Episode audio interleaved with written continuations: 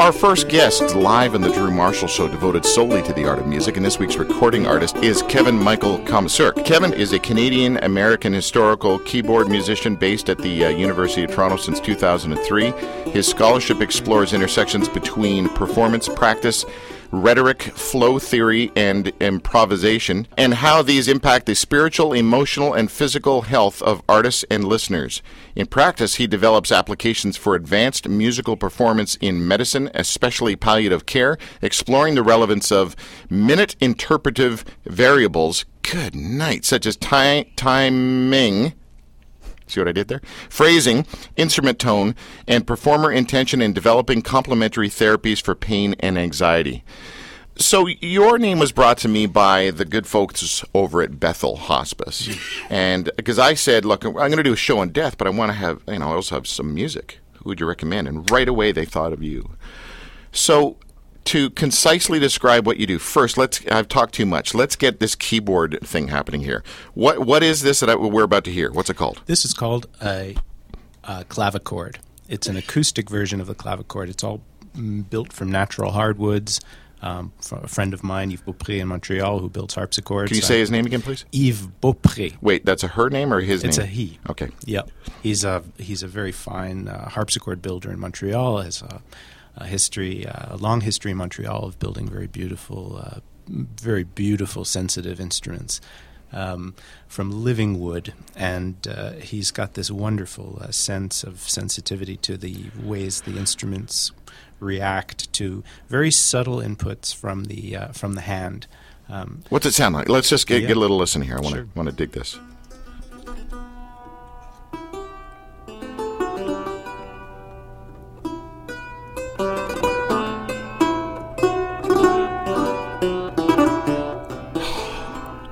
Dude, Tim and I are looking at each other with big goofy smiles.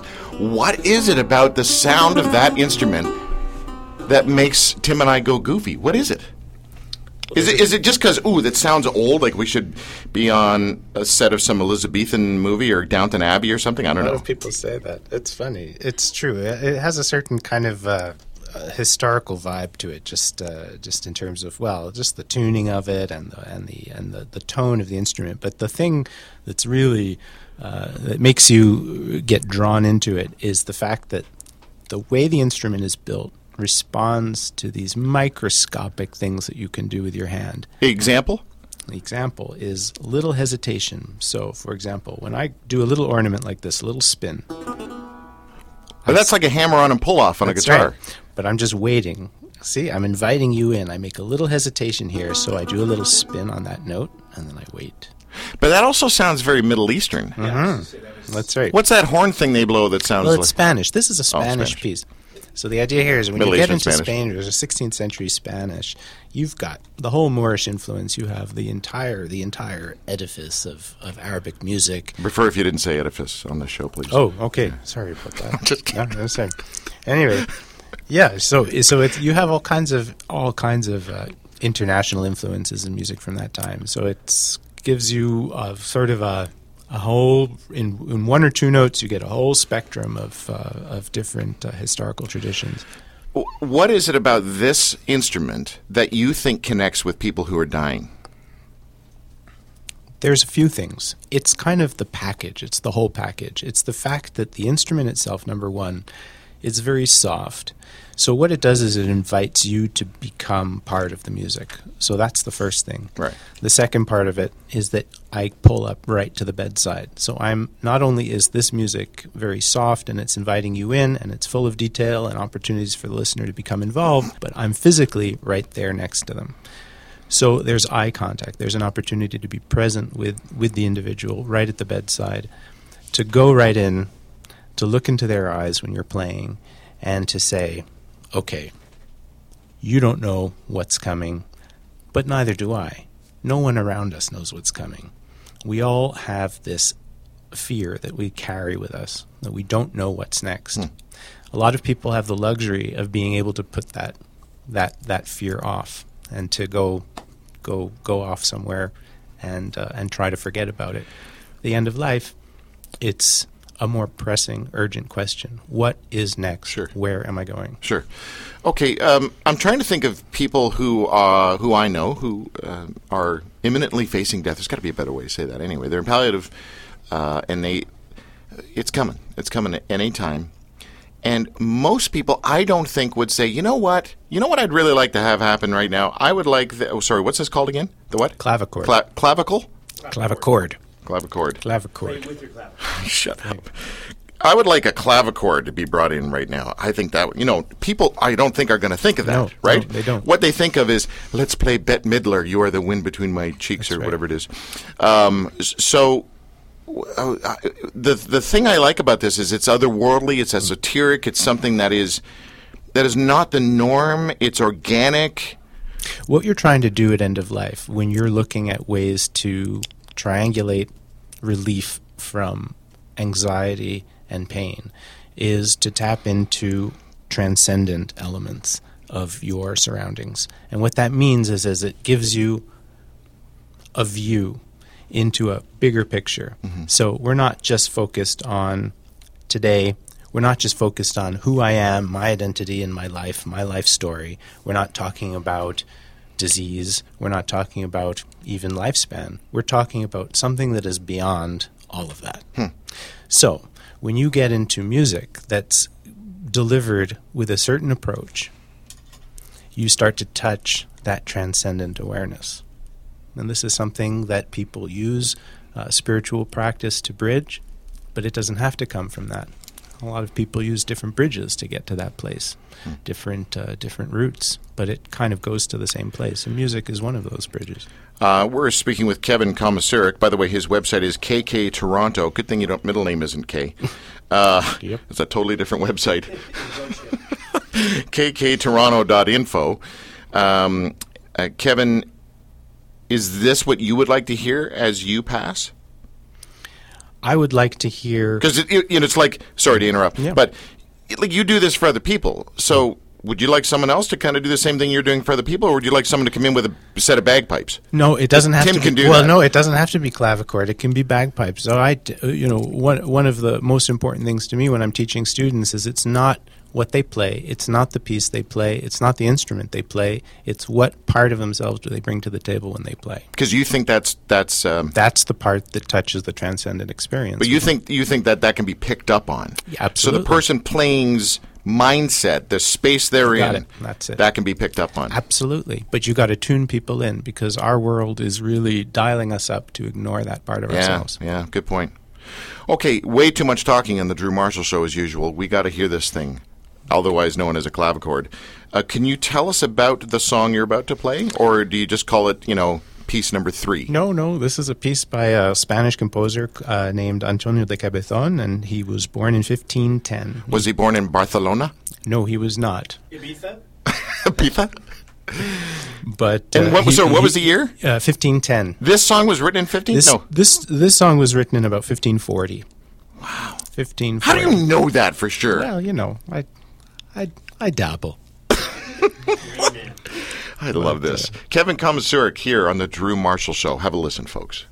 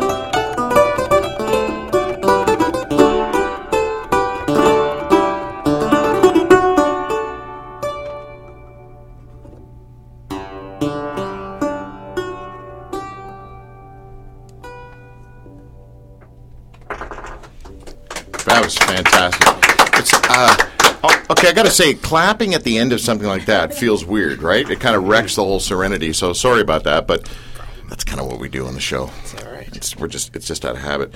Okay, um, I, I just want to let everyone know. First of all, you're listening to the Drew Marshall Show. We're doing an entire show today on death, and uh, we're going to talk uh, to many guests over the next uh, few hours about the subject of death. And uh, you've just heard a piece um, written in the 1500s by some Spanish guy, uh, by uh, Kevin Komisaruk. KKToronto.info is his website. And uh, Kevin is a, a Canadian American historical keyboard musician based at the University of Toronto since 2003. Kevin, um, I guess I have a number of questions that came out uh, of my brain while you were playing that. First of all, um, the I think people associate that instrument and that style of playing with with churchy stuff. Is that how do you feel when people associate it with that? There's no liability when you're looking at uh, uh, spiritual music. I mean, there's there's two aspects to it. There's there's in spiritual music. There's the the the cultural element of that, which is roughly equivalent to ourselves and our physical bodies. Right. Okay. Right. And then there's the transcendent element, which is not specifically related to the religious tradition one may be associated with, nor is it related to who you are as a person. So there's a in my view, the perspective that I take is with this music is yes, it has this association with a certain tradition just as much as you or I have an association with a certain ego identity. But that doesn't mean that there isn't anything beyond that. And what we're trying to do is use this music as a way to get in touch with that part of yourself. Yeah. So, yes, it kind of reminds you of church, but it doesn't have to stay there. No, well, but what I'm saying is that people may go, "Oh, this would be awesome palliative music," because the person's about to die, and they may associate this kind of music with, you know, God stuff, with churchy stuff, with "I'm coming home" stuff. Well, there's nothing wrong with that. I mean, some people might connect to it at that level, but I play this piece for people from a lot of different cultural traditions. And one thing that's actually helped by not using music that is maybe so well known by people is they can kind of look at it. They attach their own stuff to it. Exactly. Yeah. And they can project whatever particular meaning they have to it. Um, when I am flicking through, when I need to work and really focus, I have to have classical music playing in the background because it it it numbs a part of me that that allows me to get distracted easily. So my mind goes there, and then I'm able to focus on what I need to focus on. And I tend to hunker down into either Baroque or chamber, but I, I don't actually know the difference. And chamber music to me just sounded like stuff people would play in the toilet. Chamber music really refers to anything that could uh, include a number of musicians playing together, whereas Baroque speaks to a specific historical period. Um, and so chamber music can be you know it can it can span uh, a much wider range of time than if you say baroque then you're really talking about an 18th century uh, uh, uh, historical period um, pretty well ending sort of the mid middle of the 18th century But I, I tend to hear these sorts of instruments. That I, this, I'm just slaughtering this conversation. don't I'm so sorry. I'm, I know I'm offending you some way. It's No, my gift. no, no. Um, I hear these instruments in those on those two channels a lot. Mm-hmm. Is that Well, yeah, Would I hear is- more in Baroque? Yes, you would. I mean, you'd hear you'd actually it'd be more Renaissance uh, if it were a clavichord. If it were a clavichord, you're probably going earlier, 16th century. Um, and a clavichord, because it's so quiet. I mean, we've got this terrific mic on it, so you can hear all the all the beautiful depth and color of the Yeah, instrument. yeah. But most of the time, you know, uh, you couldn't hear this instrument if you were playing in a group, let alone a concert hall. So this was a chamber. This was an instrument that you had in your bedroom. This was an instrument you had next to your dining room table, and you hire someone to play for Oh, you. now I know why they call it a chamber pot. I There thought you go. Yeah, because it's in the bedroom, right? It's okay. I thought, never mind. So Somehow, harps, every a harpsichord, you get harpsichords, which is kind of like a, the granddaddy of this, which is much much louder. And yes, you put that in chamber music with strings and so Right. on, and a lot of the periods uh, overlap. You can play that instrument. We we had the closest we've had to something as awesome as this instrument in here are two things. One, uh, uh, I can remember never, never remember his name. This sitar player came in, and wasn't that a cool instrument? That was crazy cool and so light. I thought it'd be heavy, but it was crazy light. And Sarah Featherstone came in, who's a brilliant instrumentalist, uh, plays uh, a number of different styles of harps, as well as the wooden whistle and, and fiddle and violin. I don't know. She plays everything. But when she brought her harp in and played, man, it, this stuff just transports. Yeah, yeah and you know so, so much emotive. It, oh, absolutely. But it, it also it, a lot of it has to do with the person and what part of themselves they're bringing to the table. All right, Kevin, um, another piece, please, if okay. we may. Sure thing. Set this one up for us. This is a piece by Francois Couperin. Who uh, wait? I want to learn how to say Buddy's name. All here. right, Francois. Francois. Yes, there you go. It's like foie gras. Foie gras. Yeah, something like that. Uh, Couperin, more ethical though. Uh, Couperin. Couperin. Yeah, you got it. That's it. Francois. France. Voilà. Okay. Very good. All right. Good job. So we've gone from Spain to France. We've gone to, from Spain to France, and we're kind of in the middle of the 17th, uh, se- uh, sort of late 17th, early 18th century. Oh, so this point. is more like pop later. modern music then, yes, compared to the last piece. positively contemporary. All right, and it's called again? This piece is called Les Barricades Mystérieuses, uh, the mysterious barricade. Oh, that's so interesting. Yeah. This totally fits in the whole palliative thing, man. I'm freaking go. out on this. Okay. I'm a little boy. I love this stuff. Sorry. Tim's calling me a loser. You can't see it on radio, but he is. Again, uh, live on the Drew Marshall Show, Kevin Komisaruk.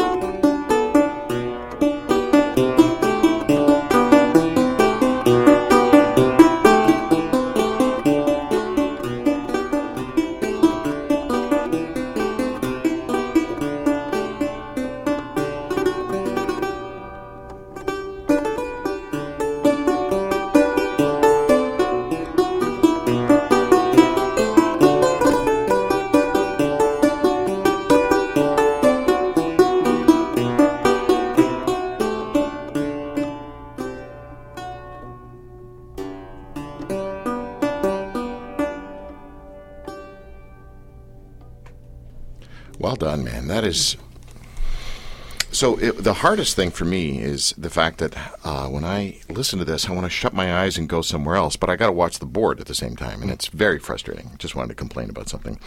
Kevin Komisaruk here on the Drew Marshall Show, kktoronto.info. I would imagine that you you- get hired out to play at various things with this or no? No, I mean, Oh. uh, well, it's not really. No, it's Bad uh, imagination.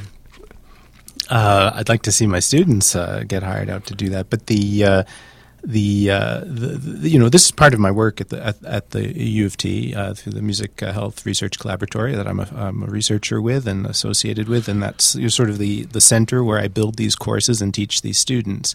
Um, I do this work in hospice and uh, and in hospitals and palliative units um, as part of my work at the university. They support this. Um, what I'm again realizing is that this is radio, and uh, folks don't know what this looks like. So, if I could be so bold and crass as to describe this as a Casio in a casket, Yes, but it's it's it's got. you hate me so much Well, right no. now, don't you? Well, the, the dimen- when I walk around in the Dimensions. case, they look and they say, yeah, they think it's a Casio tone with you know teen beat. Yeah. and uh, you know, yeah, there you go.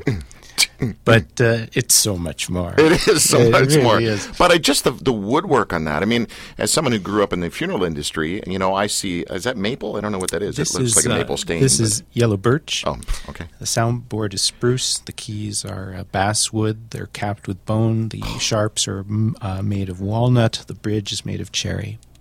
The great thing also about this music is it's so old, nobody really knows how it's supposed to go. So you could screw up, and we don't know. Well, that's true.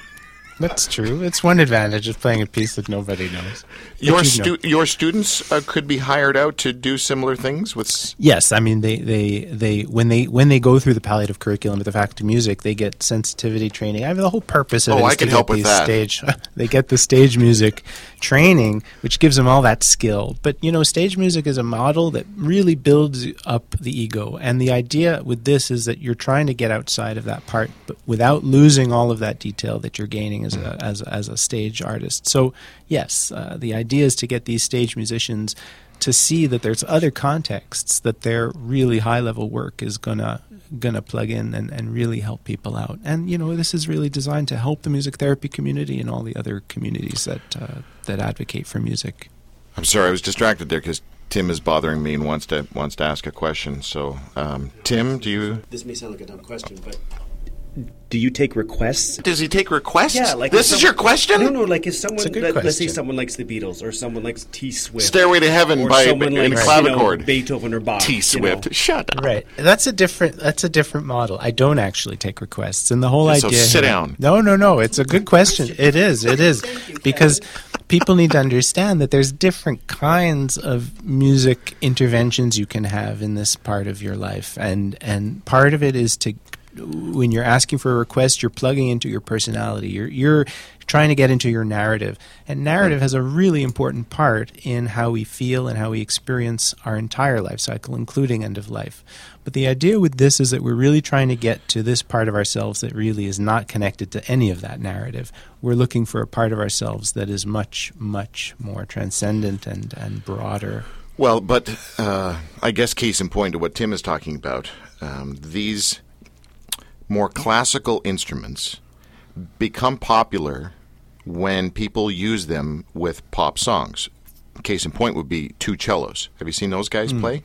First of all, they're nuts. Secondly, they're playing these sort of pop songs uh, in you know with the well, with cellos, and people are, are falling in love again with the cello. And I'm not saying you want you know it's not your motivation, but but you're you're talking about people's story and connecting with their story. And part of their story could be a love of James Taylor, or the Beatles, or whatever. And if you could, okay, let me just get to a marketing point here. Can you guys put together an album of pop songs done with this instrument? Because, guy, that would sell. Well, sure it would. I mean, but the goal here for me, anyway, is not really to, Not to make is money. not to sell. I, I mean, the, the and you may well be right, and I'd love to see people say, "Wow, this instrument really rocks," and I want to learn it, and I want to take take it Yeah. on the road, and I want to do all kinds Put of it through a distortion pedal. Oh yeah. I mean, there are all kinds of. We look. One of the biggest challenges that professional musicians have in our day is to find innovative ways to build on what they know and do. Hmm. And instead of looking to the 19th century for all of those models, we need new paradigms, new Yeah, frameworks, yeah. and and those guys are, are are killing it, and they're doing that. That's what we need. That's not all we need. No, though. no, you're right. It's not all we It's just need. another another part It's of it. another. It's another angle for Uh, sure. Kevin, when was the last time you played for someone who was dying? Um, about five days ago. Can you take us through that? Obviously, without any names. Uh, what, what was that moment like? What was the situation with that person, and and what was the resp- like? The, just bring try to put some tangible stuff on it for for this radio show. Well, this individual was having a lot of um, a lot of anxiety. Um, uh, this person was not uh, very old, um, uh, was not born in this country, and uh, had her family uh, at the at the bedside, and was experiencing a lot of uh, a lot of fear. I think one of the big elements of suffering, beyond all the ways that our our, our day-to-day life creates it, is not really understanding what's happening. And um, uh, so I think that this kind of fear, this kind of faceless fear, I think was overwhelming this person, mm-hmm. and there was a lot of pain involved as well. So there was this. Um, there was no real reason this person should have known uh, what this instrument was, and again, or what the piece was. And it really, this person at this uh, in this frame of mind was so far beyond any of those constructs that it wasn't time to tap into that. So I started to play, and the individual gave me a she gave me a, a thumbs up and a smile, and she started making this very. She was very very weak, but she started making this very gentle uh, applause uh, with her hand. She wanted to show me that, despite all of the the negative uh, experience that was swamping her in that moment, there was a moment here that was giving her some spark, some joy, some window into something else other than what was going on right in that bed. So that was encouraging for me. There was a lot of really penetrating eye contact, and that doesn't always happen. Sometimes people are withdrawn, so they look away. Mm. And one of the things you learn in, in hospice and good hospice training is that you let that person look away. You don't kind of go in. But she really was going, she was really trying to connect with me.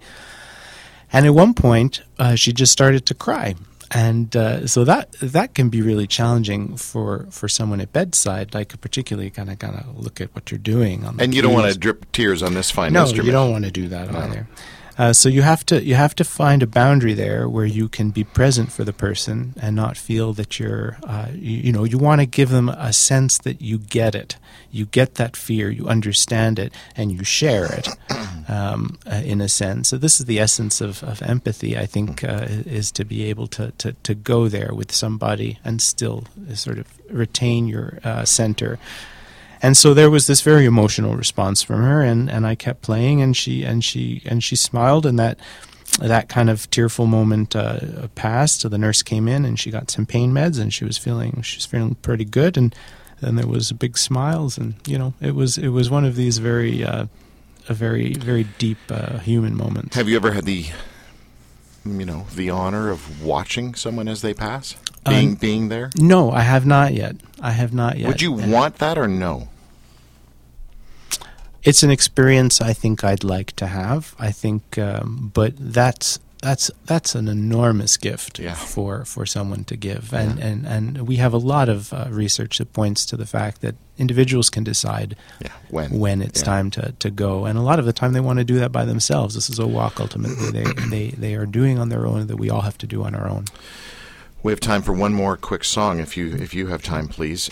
Taking us out of this first segment is uh, Kevin Komisaruk with his final piece. Tell us a little bit about it, just. Well, we're going back to Antonio de Cabezon, and this is a piece called uh, "D'où vient cela?" Where does this come from? It's uh, it's an old secular song.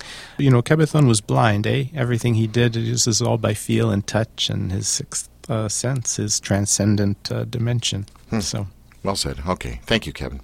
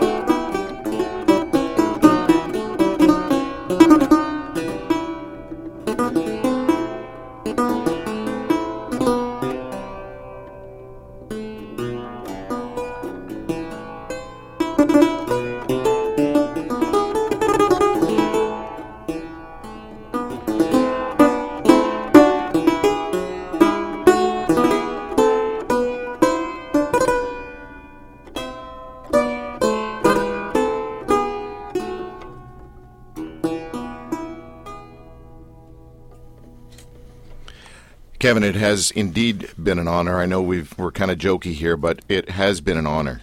Uh, that was beautiful, and what you do is beautiful. Thank you very, very much for joining us today. It's a, it's a pleasure. Very much appreciated. Kevin Komisaruk on the Drew Marshall Show. Okay, a very short break, and uh, when we come back, uh, we will be joined by Stephen Jenkinson. He is a spiritual activist, a teacher, an author, a ceremonialist, and uh, he was featured in a uh, documentary called Griefwalker. It's a National Film Board of Canada. Thank you for tuning in, folks. This is an entire show on death. We're going to talk about the goofy side of death, the serious side of death. We're going to speak to someone who is dying. Uh, and there's so many facets. We could do a month on this subject. Stay with us.